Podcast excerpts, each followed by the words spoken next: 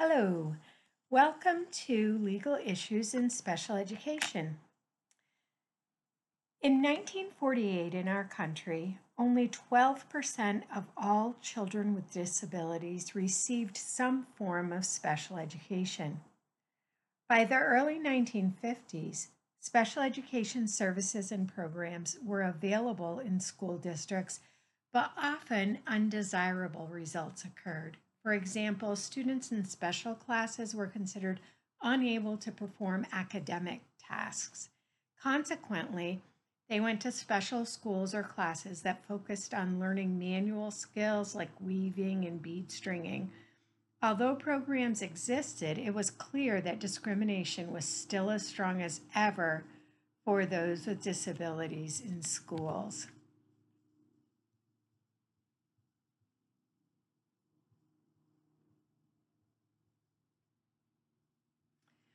One of the first court cases I want to take a look at is Beattie versus Board of Education.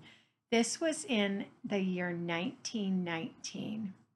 Merritt Beattie, who was a young um, child aged 13 on March 27th of 1918, was in the fifth grade. He had cerebral palsy, speech, and motor difficulties. By all accounts, his memory and intellect were not affected. He attended his local public school without issue until a representative of the Department of Education visited the school and noticed him. She objected to him being placed in public school and recommended he attend a school for the deaf or a school for those with speech defects. They noted that his physical condition produces a depressing and nauseating effect upon the teachers and school children that, unfortunately, is a quote. Merritt Beattie's parents appealed to the Wisconsin Supreme Court. Their decision was as follows quote, The right of a child of school age to attend the public schools of this state cannot be insisted when its presence therein is harmful to the best interests of the school. There was only one dissenting judge, and he stated this there is no evidence that, as a fact, this boy's presence did have any harmful influence on other children. So that's where we started. Fast forward to 1950, 1954, Brown versus the Board of Education. In Brown, the court ruled that it was Ill- illegal practice under the 14th Amendment of the United States Constitution to arbitrarily discriminate against any group of people. The court then applied this principle to the schooling of children, holding that a separate education for African American students is not an equal education. In its famous ruling, separate but equal would no longer be accepted. Brown set the precedent for future discrimination cases in education People with disabilities were recognized as another group whose rights had been violated because of arbitrary discrimination. For children, the discrimination occurred because they were denied access to schools because of their disabilities. Using Brown then as their legal precedent, students with disabilities claimed that their segregation and exclusion from school violated their opportunity for an equal education under the 14th Amendment of the U.S. Constitution the Equal Protection Clause. If Brown could not segregate by race, then schools should not be able to segregate or otherwise discriminate by ability and disability. So there's the mid to late 1950s. In the 1960s, parents began to become advocates for better educational opportunities for their children. Segregated special classes were not the most appropriate educational setting for many of, stu- of the students with disabilities. By the end of the 1960s, landmark court cases set the stage for enactment of federal laws to protect the rights of children with disabilities and their parents. As a result of numerous historical court cases, federal legislation for individuals with disabilities began to develop in the early 1970s. One of those um, pieces of legislation is Section 504 of the Vocational Rehabilitation Act. Section 504 of the Vocational Rehabilitation Act is actually a civil rights law. It is not an educational law that was enacted in 1973. It was created to prevent discrimination against all individuals with disabilities in programs that receive federal funds. Section 504 of the 1973 Rehabilitation Act was the first disability civil rights law to be enacted in the United States. It prohibits, dis- prohibits discrimination against people with disabilities in programs that receive federal financial assistance, and it set the stage for enactment of the Americans with Disabilities Act. Section 504 works together with the ADA, American with Disabilities Act, and IDEA, the Individuals with Disabilities Education Act, to protect children and adults with disabilities from exclusion and unequal treatment in schools, jobs, and the community. And it was, again, the first significant act to protect the rights of students with disabilities. They were, we are all given the right to be protected from discrimination in public education and the workplace. To be eligible for this protection, there's a two prong eligibility criteria. One is that you must have a documented disability. Disability is not clearly defined in this um, particular law, and you have to have proof that the disability has a substantial impact on a major life activity, such as learning or social engagement. Moving forward, we get to one of the, the first federal education laws protecting the rights of, of students with disabilities and their families and uh, guaranteeing an education. So this is public for Public Law 94-142, the Education for All Handicapped Children Act, or the EHA. Because of the victories that were being won for students with disabilities in the early 1970s, parents and student advocates began to lobby Congress for federal laws and money that would ensure students with disabilities got an education that would meet their needs.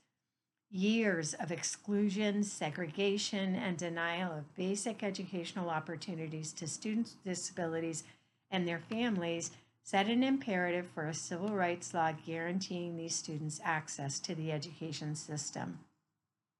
So in 1975, the stage was clearly set for a national special education law, Public Law 94 142.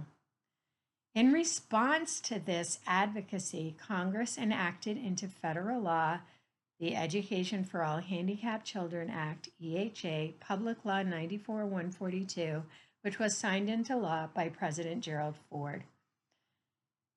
This law set forth federal procedural safeguards for children with disabilities and their parents.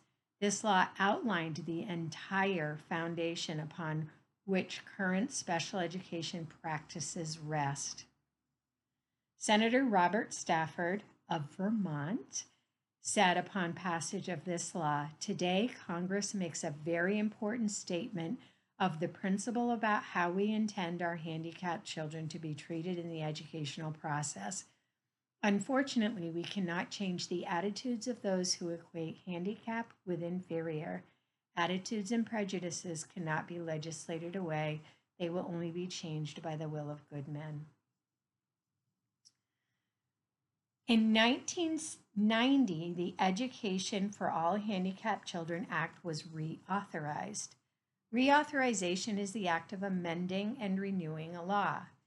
This law now became IDEA, IDEA, the Individuals with Disabilities Education Act. It continued to uphold the provisions set forth in Public Law 94 142. Notice that IDEA changed the terms from the previous law as follows. So it went from children to individuals. So instead of education for children, it was individuals with disabilities, and it changed from handicapped to with disabilities. So here we're starting to see person first language, individuals with disabilities. IDEA was reauthorized once again in July of 2005. It is now Public Law 108446. It is still referred to as IDEA, except now we call it IDEA 2004, and it's actually IDEIA, the Individuals with Disabilities Education Improvement Act. This act added an accountability feature around um, state testing, participation in state testing, uh, least restrictive environment, etc. It was aligned somewhat with um, No Child Left Behind in terms of accountability.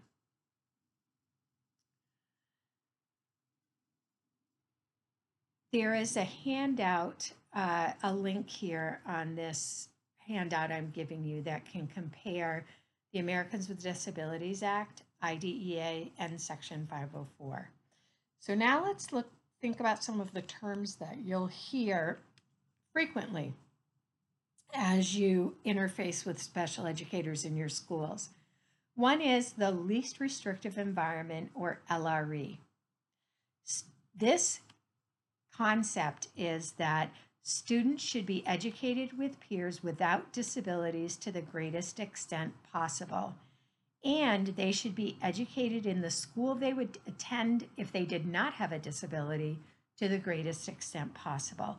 This is part of the law, and annually, schools have to report data on the percentage of time that students with disabilities are educated with their peers, not without disabilities. Another term you'll hear is FAPE, F A P E, Free Appropriate Public Education. Again, this is an entitlement in the law. It means that services need to be free to parents. Appropriate has been defined by case law as designed to prove some benefit. One of the last landmark special education cases had to do with least restrictive environment. This entitlement is really, as some people would call it, the Chevy, not the Cadillac. In other words, schools do not have to maximize a student's potential, but they must be able to prove that students are making progress academically and socially. The most recent court case that sets um, a parameter for um, what appropriate education is, is the Endrew v. Douglas County School District, which was decided in March of 2017. The, the, the decision in this court case was that special education programs must be reasonably calculated to enable a child to make progress appropriate in light of the child's unique circumstances. Crystal clear, right? so let's look at what least restrictive environment means in practice. You have to provide supplemental supports and accommodations in the regular classroom. The program must be reasonably calculated to provide benefit. A school has to be able to demonstrate progress it's a zero reject. You can't say you can't play. So you can't just say, no, you can't go here because. You want to look for a natural proportion of disability. In other words, the national average is, if the national average is 10 to 12%, you want to have 10 to 12% of your population identified as having a disability versus some places where it is 30%. The other piece of natural proportion is looking at um, overrepresentation of minority groups in certain disability categories. Students should attend their neighborhood school, and a continuum of placement and services must be, placement services and supports must be available through the school district. From the least restrictive to the most restrictive. In other words, from the least intensive, the least amount of support that you need, to the most amount of support that you need. In federal law, there are 13 disability categories identified for um, ages 6 through 21. In Vermont, there are 12. Those categories include specific learning disability, emotional disturbance, intellectual disability, multiple disability, deaf blindness, autism spectrum disorders, visual impairment, deafness or hard of hearing, speech and language impairment, orthopedic impairment, traumatic brain injury, and other health impairments. So, how do you decide whether or not a student is eligible for special education, and what's your role as a classroom teacher? Vermont has what some people refer to as three gates for determining eligibility. The first being that the student has to have a disability that is based on specific criteria. For each of the disability categories that I just named, there is specific criteria that a student must meet and a specific designated person or kind of person who can make that diagnosis, such as a physician, a speech and language pathologist, a psychologist, etc. So the student has to meet the criteria as it's laid out in the definition, and it's very specific.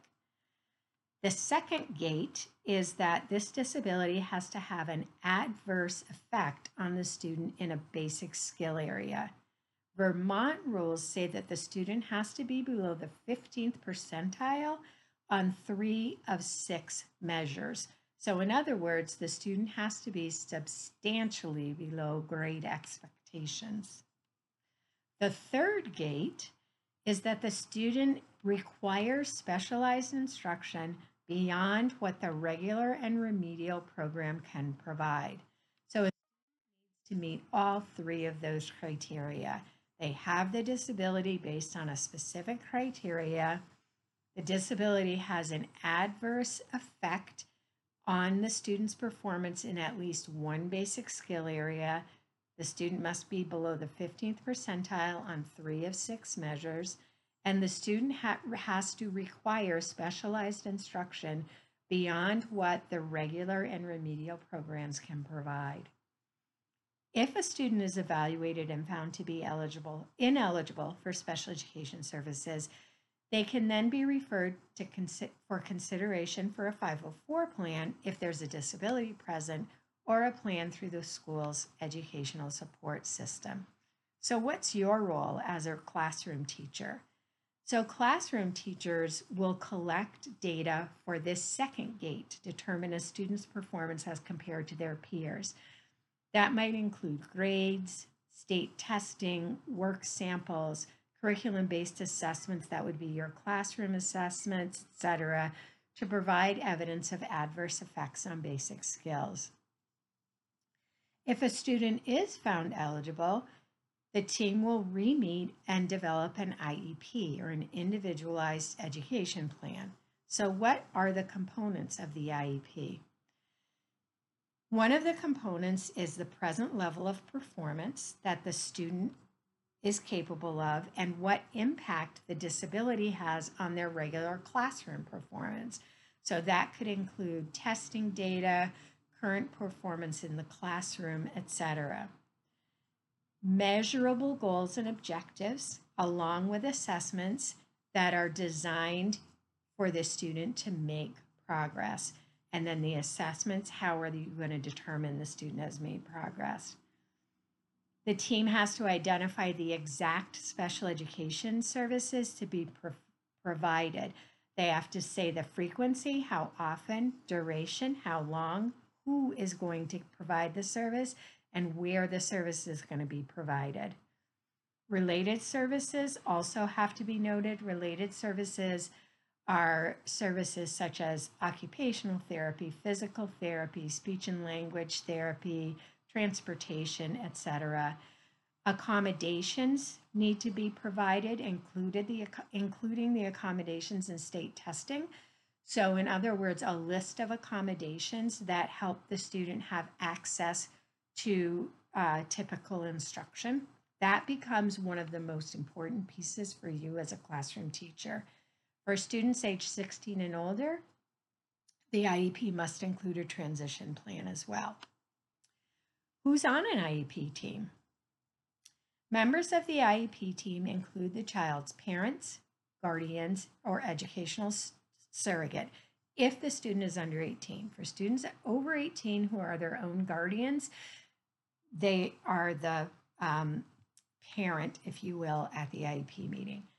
At least one of the child's special education teachers or providers, at least one of the child's regular education teachers, a representative of the school system, which would be the local education agency or LEA representative, an individual who can interpret the evaluation results, representatives of any other agencies that may be responsible for paying for providing a transition service um, for a student, the student as appropriate, and then any other individuals who have knowledge or special expertise about the child.